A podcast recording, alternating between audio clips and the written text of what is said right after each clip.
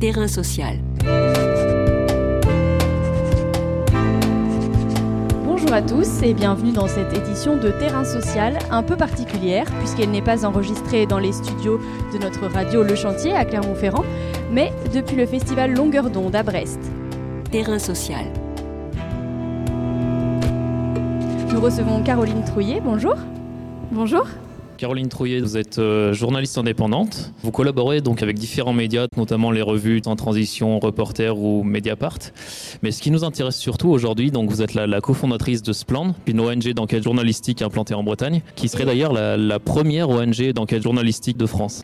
en fait, on vous se présente comme la première ONG d'investigation en Bretagne. On a décidé de créer Splan euh, sur le modèle de Disclose qui existe déjà à l'échelle euh, nationale, qui, qui fait un, qui n'est pas tout à fait un média, qui est vraiment une ONG, ou association, qui produit des enquêtes et qui les diffuse via des partenariats avec d'autres médias. C'est pour ça qu'on on se prénomme plus euh, association ou ONG, c'est pareil, que média.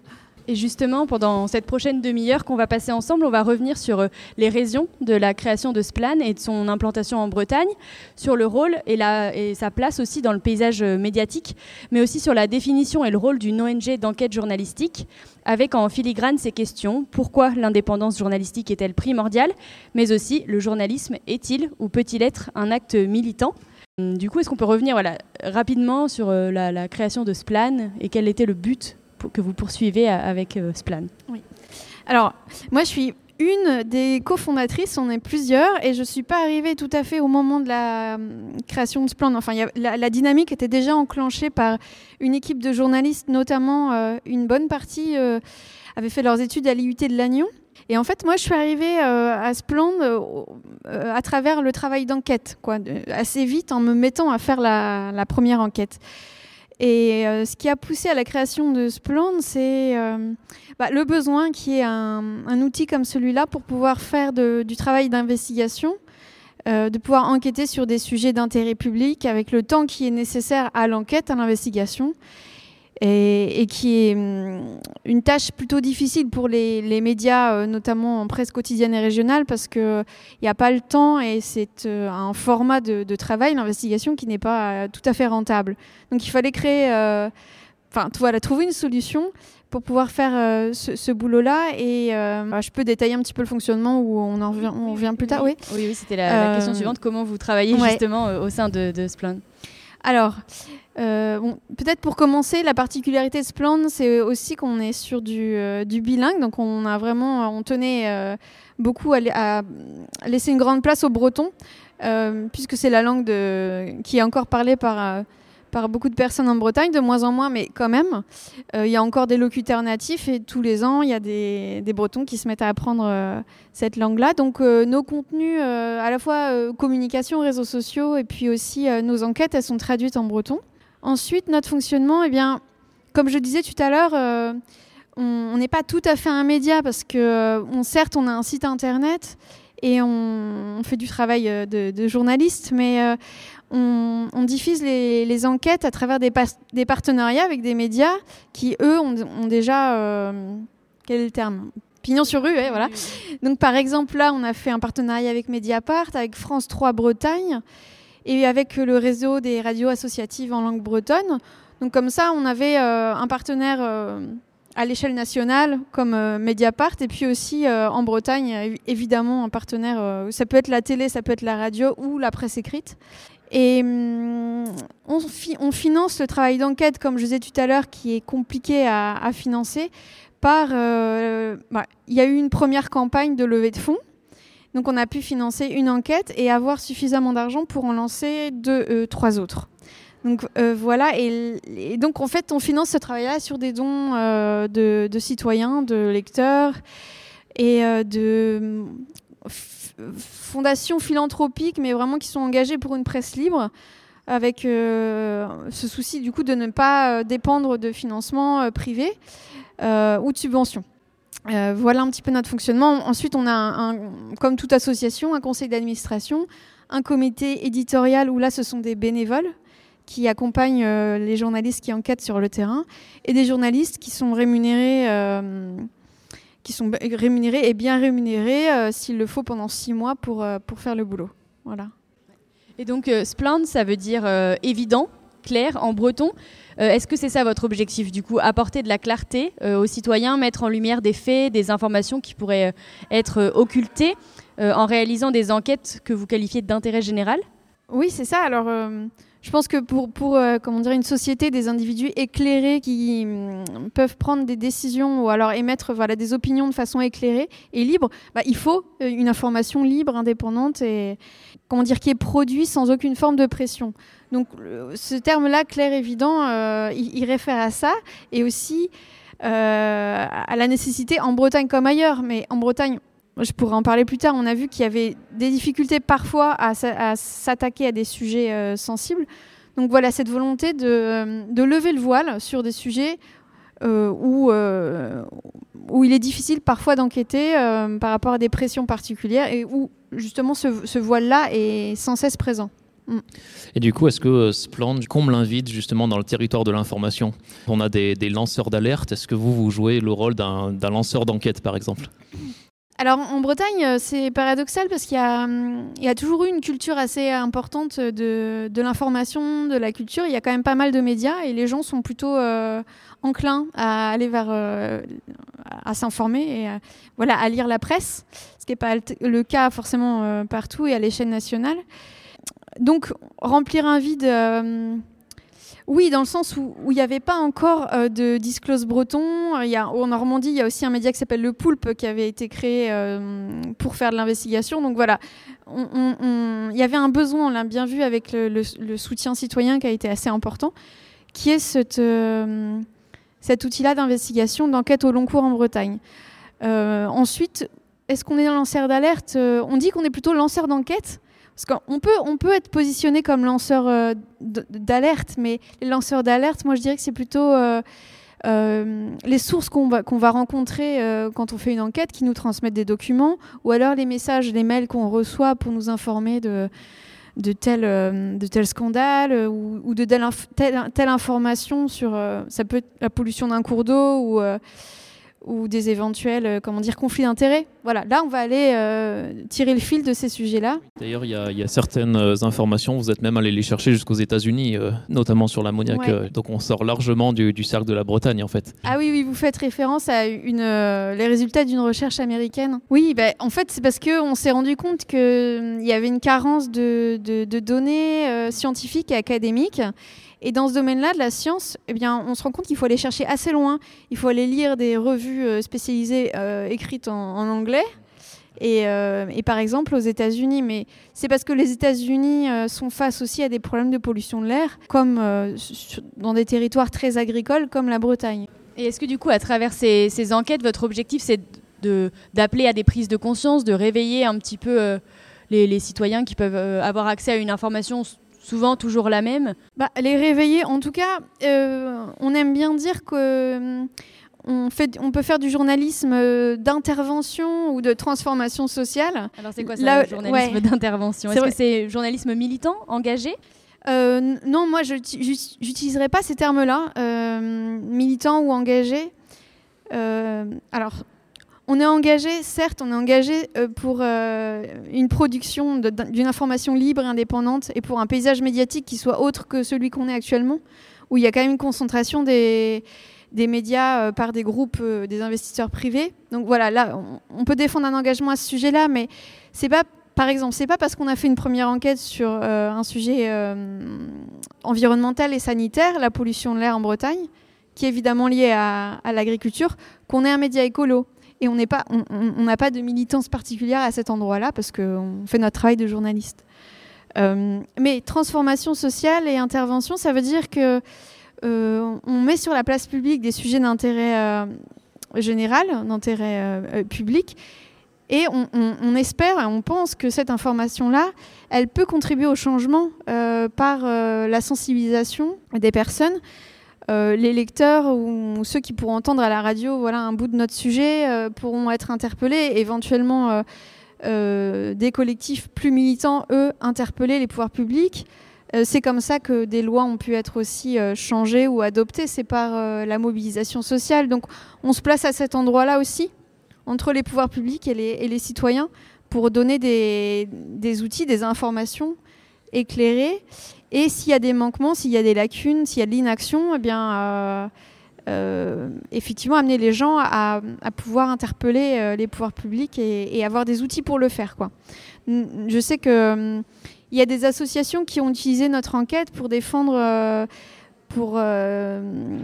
leurs intérêts face à, par exemple, la construction, la mise en place d'un élevage industriel à côté de chez eux. Et, et en fait, ça a été euh, important pour eux d'avoir cette enquête-là sous la main euh, avec leur avocat pour défendre aussi euh, le, le, caractère, comment dire, enfin le fait que cet élevage-là n'avait pas sa place à cet endroit-là et qu'il y avait des risques environnementaux et sanitaires. Voilà.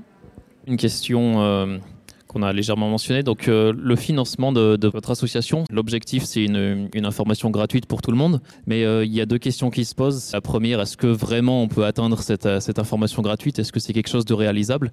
Et justement, comment on va vers ce but Par quelle, quelle sorte de financement on passe? Bah, pour l'instant, on fait un peu de l'expérimentation. On s'est rendu compte avec, surprise et joie qu'en fait, il y avait eu que les gens avaient répondu à l'appel euh, grandement, euh, parce qu'on a récolté, euh, si je ne me trompe pas, un peu plus de 80 000 euros en, en, un an. Donc voilà de quoi financer l'enquête qui a été réalisée l'année dernière et puis trois nouvelles. Alors sur des échelles différentes, toutes les enquêtes ne durent pas six mois. Et en fait, on va, on va renouveler notre, comment dire, cette sollicitation-là oui. de temps en temps. Essayer le plus possible de pouvoir se financer comme ça mais à la manière de l'abonnement, hein, euh, c'est ouais. quelque chose qu'on n'invente pas non plus. Et, et ensuite, euh, il peut y avoir euh, des, des soutiens d'associations, de, de, fondations philanthropiques, mais euh, c'est un terrain qui est toujours assez glissant. Et on, on, est, enfin, on va essayer le plus possible d'éviter aussi, euh, enfin voilà, d'éviter les subventions et les, et les, Oui, de rester indépendant euh, voilà. le plus possible. Mais euh, ça, pose, ça pose des questions, évidemment. Euh, pour le moment, euh, Splan euh, fonctionne beaucoup avec une énergie bénévole énorme. Et chacun a aussi un travail à côté. Et il peut y avoir de l'épuisement, évidemment. Donc, je pense qu'à terme, il faudra trouver une solution pour que ce travail-là de coordination, il puisse être aussi rémunéré. Mais c'est très important pour nous de bien rémunérer les journalistes. Beaucoup sont pigistes. Et quand on est pigiste, faire de l'investigation, euh, c'est se mettre aussi en, en, situation de précarité. Donc voilà aussi euh, pourquoi Splan ou Disclose permettent de, aussi à des journalistes jeunes, moins jeunes, enfin voilà, de, de travailler en étant euh, dans des, dans, dans, un, comment dire, en ayant les moyens de bien travailler. Mmh. Et évidemment, euh, ce plan ne peut, ne peut, pas être euh, dissocié de son terrain d'enquête, euh, la Bretagne. Pourquoi finalement avoir choisi de vous implanter là-bas? Ah bah parce qu'on est tous bretons déjà.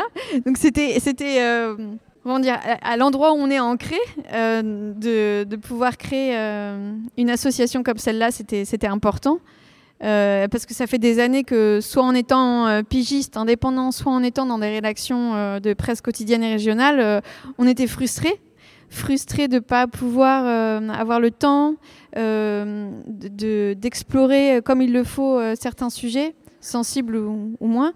Et frustrés aussi que la, soit la, presse quotidienne et régionale ou la presse agricole n'aille pas assez loin sur certains sujets qui peut être lié aussi parfois à des formes de censure ou d'autocensure.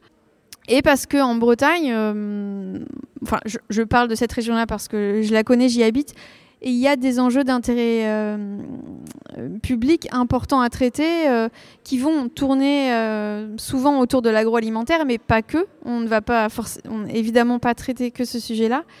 Et en plus, la création de ce plan correspond aussi à une, période particulière où il y a eu Bon, il y a eu, euh, pour commencer, euh, Inès Léraud, qui est une journaliste qui a beaucoup enquêté en Bretagne et qui a euh, donc publié la BD sur les algues vertes.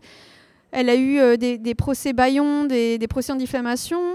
Morgane Large aussi, qui est journaliste à Radio RKB, Radio Cresbrez, en Centre-Bretagne, a, été, a été menacée en fait et a, comment dire, une, ce qu'on peut qualifier presque une tentative d'homicide par, euh, enfin dans le cadre en fait d'un travail d'enquête qu'elle faisait sur un sujet agroalimentaire.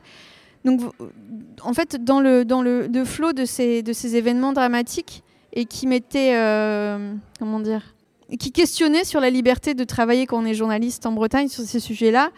Euh, on s'est dit oui, voilà, il y a vraiment urgence à, avoir un outil comme Splend où on puisse être, être libre d'enquêter sur ces sujets-là et aussi médiatiser, visibiliser des affaires comme celle de Morgane. Voilà, que, que ça n'arrive plus en fait. Oui, parce que finalement, ce sont des sujets qui ont des dont les enjeux dépassent bien souvent euh, les limites seulement de la Bretagne. Oui, oui, évidemment. Et, et, en fait, dans le sillage de ce qui est arrivé à Morgane et puis aussi avec le succès de la BD des algues vertes, parfois, j'ai l'impression que les médias peut-être plutôt de rédaction parisienne vont, euh, systématiquement aller en Bretagne pour faire des sujets sur l'agroalimentaire et donner l'impression qu'en fait euh, c'est un peu une sorte de Far West et que c'est impossible de travailler en Bretagne quand on est journaliste.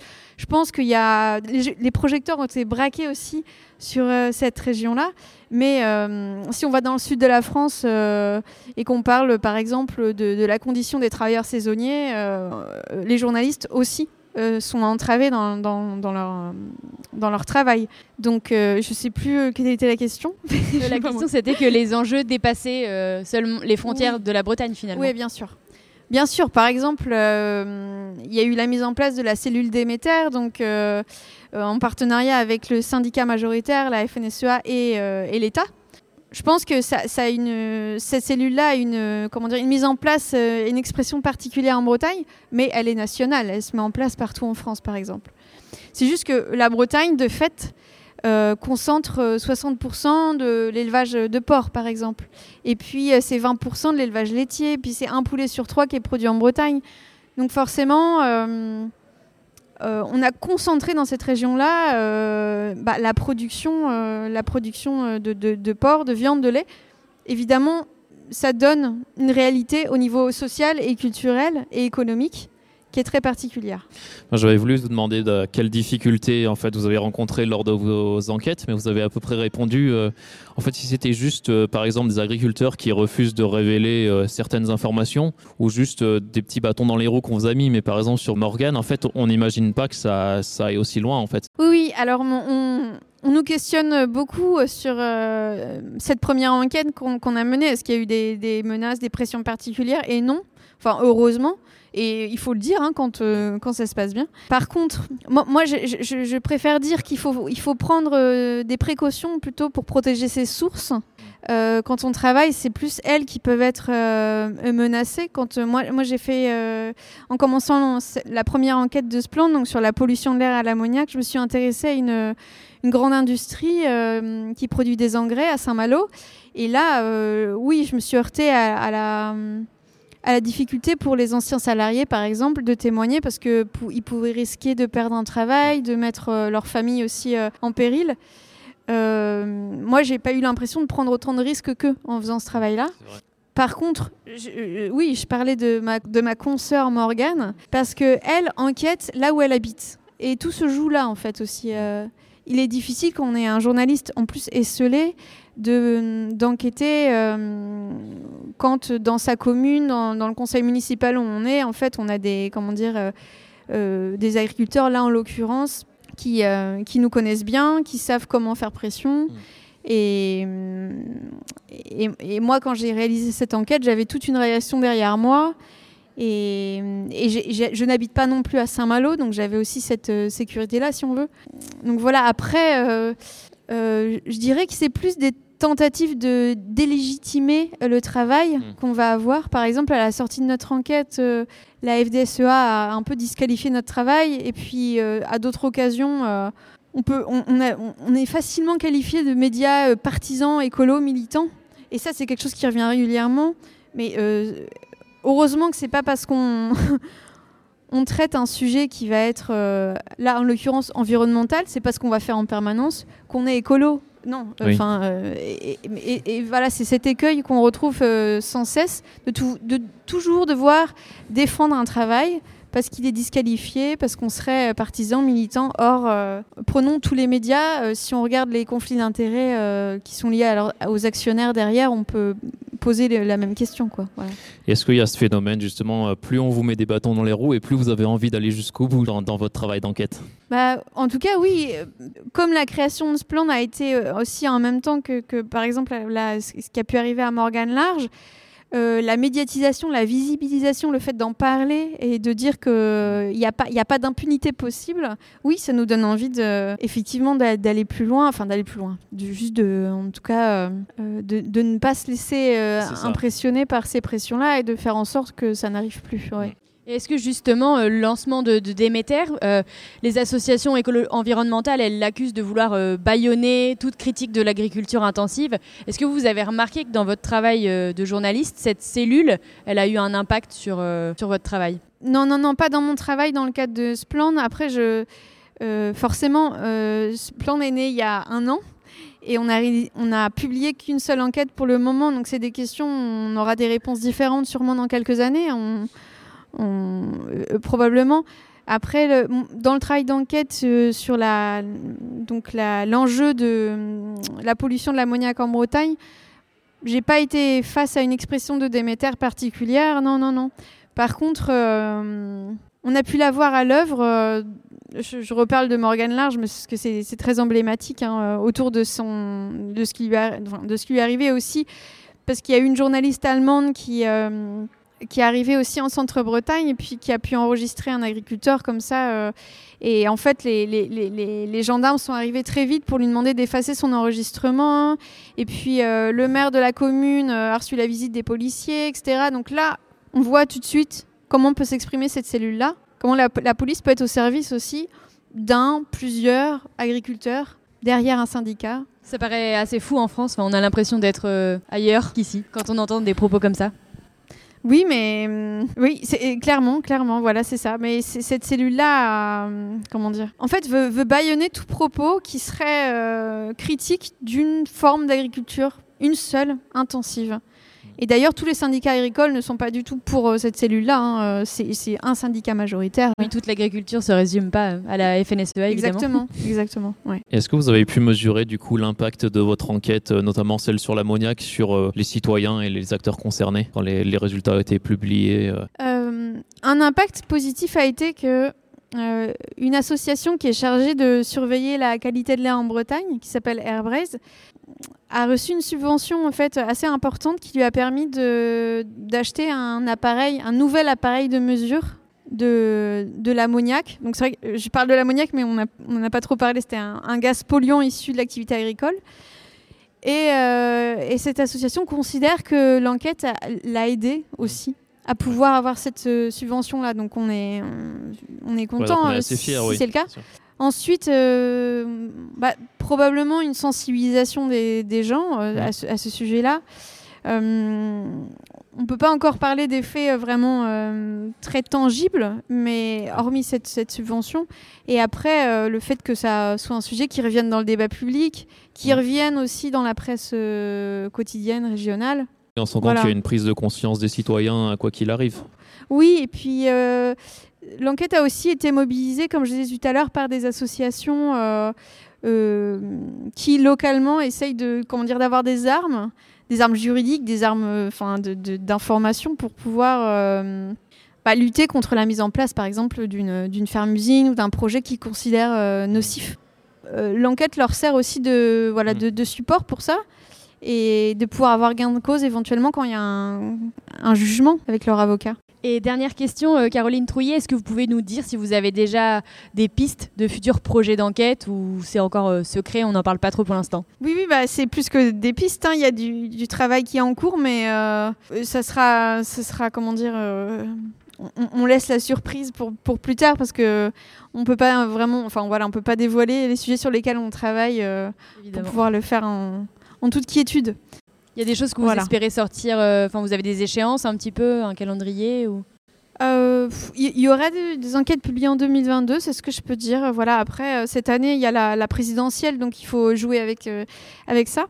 Euh, avant ou après, mais en tout cas, euh, en tout cas d'ici cet été, il y aura une, euh, oui, peut-être deux enquêtes de publier. Ouais. On relaiera évidemment sur nos réseaux également. Merci beaucoup, Caroline Trouillet. Ah, merci à vous deux. Nous, c'est une chance qu'on puisse vous interviewer en direct de Brest du festival Longueur d'onde. On rappelle que du coup, vous êtes journaliste et cofondatrice de l'association Splan, une ONG d'enquête journalistique implantée en Bretagne. Et vous n'êtes pas venu seul aujourd'hui, vous êtes venu avec cette petite boîte. Est-ce que vous pouvez nous expliquer pour terminer à quoi elle sert? Eh bien, c'est une boîte à dons, tout simplement. Donc, euh, quand on est amené à, parler de, ce plan comme ça, on, l'amène pour, euh, voilà, pour éventuellement, si, euh, envie, si, quelqu'un a envie de contribuer, de, mettre un, billet, une pièce, un chèque, voilà.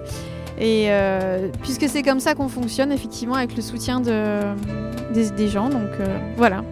Bah, merci beaucoup Parfait. Caroline Trouillet et merci euh, à Hugues, Hugues Chevarin qui présente d'habitude Terrain Social et qui nous a pas mal aidé dans la préparation de, de cette interview et à, à notre camarade Francisque aussi euh, à la technique. Et merci à vous tous d'avoir euh, suivi cette émission. Bonne soirée et à bientôt. Ah, bonne soirée, merci.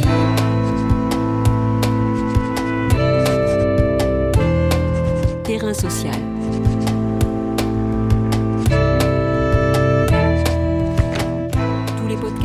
Sont à retrouver sur lechantier.radio et sur les plateformes d'écoute.